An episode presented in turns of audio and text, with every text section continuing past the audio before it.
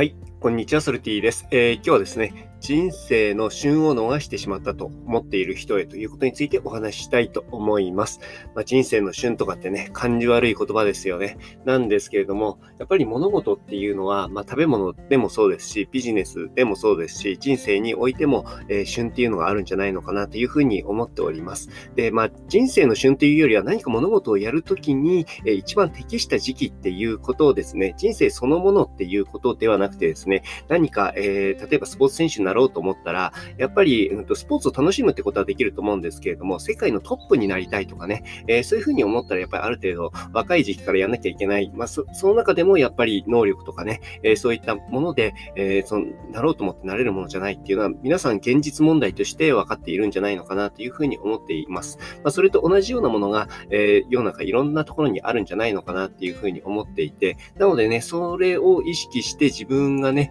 えー、その物事において一番高く売れる時期といいますかね、そういったものを意識して行動している人もやっぱり世の中たくさんいるわけですよね。まあ、そんな話をね、昨日あの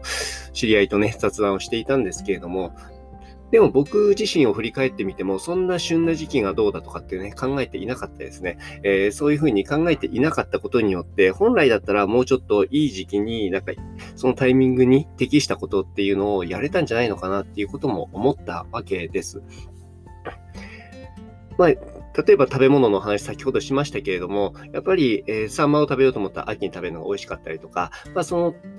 ものの一番いい時期っていうのはやっぱり一番、なんて言うんでしょうね、食べる人というとあれですけれども、関わる人っていうのも、うーん、にとってもこう喜びを与えられたりとかっていう、そういう部分もやっぱりあるわけですよね。じゃあその旬を意識してこなかった人っていうのはじゃあダメなのかっていうと、決してそういうわけではないんです。そういう話をしたいわけではなくてですね、その旬からですね、時間が経てば経つほど食べ物もそうですし、まあ、何でもそうですけれども、もっと古びていって、その旬から遠ざかっていくわけです。じゃあそこに対してどういうふうに手を打っていかなきゃいけないのかっていうと、今すぐやる。まあ、それが一番、うーん、今できることといいますかね、えー、その人が旬を逃したと思ったとしても、えー、やれることというのはそこなんじゃないのかなというふうに思っています。なのでね、えー、人生の旬を逃してしまったなとこの話を聞いて思っている人は、まあ、それでもやりたいと思っているものがあるのであれば、えーもうちょっとしてからとか、なんとかしてからやろうとかっていうことではなくて、もういちびょうでも早くやるっていうのが、えー、その旬からね、逃してしまったけれども、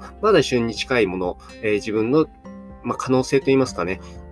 そういったものを最大限発揮できるっていうところにあるんじゃないのかなというふうに思っております。ということで、えー、まあ今日の話ね、聞いてね、えー、なんかピンときたなとかっていう方がいたら、なんかこうフォローしていただいたりとか、コメントいただいたりとかするとすごい嬉しいなと思います。あと、備考欄の方にですね、まあ先日あの僕がプロデュースしている書籍のですね、対談を池早さんとさせていただいて、この池早さんっていう方もね、すごいその物事の旬っていうのを見極める、えー、その力っていうのはすごいすごい方ですよね。えー、まあそれで、えーまあ、個人でいろんなことをやってこられて、まあ、例えばブログをやって、そして YouTube をやって、今仮想通貨の投資家ということでね、やってらっしゃるということなんですけれども、まあ、そこら辺のね、えー、旬を見極める、物事の旬を見極めてそこに乗る、まあ、そういったところのね、えー、ヒントっていうのもたくさんあるというふうに思いますので、そちらの方、えー、備考欄の、えー、リンクの方から、うん、無料でその時の対談音声もらえるような感じになってますので、ぜひぜひ申し込んでみてください。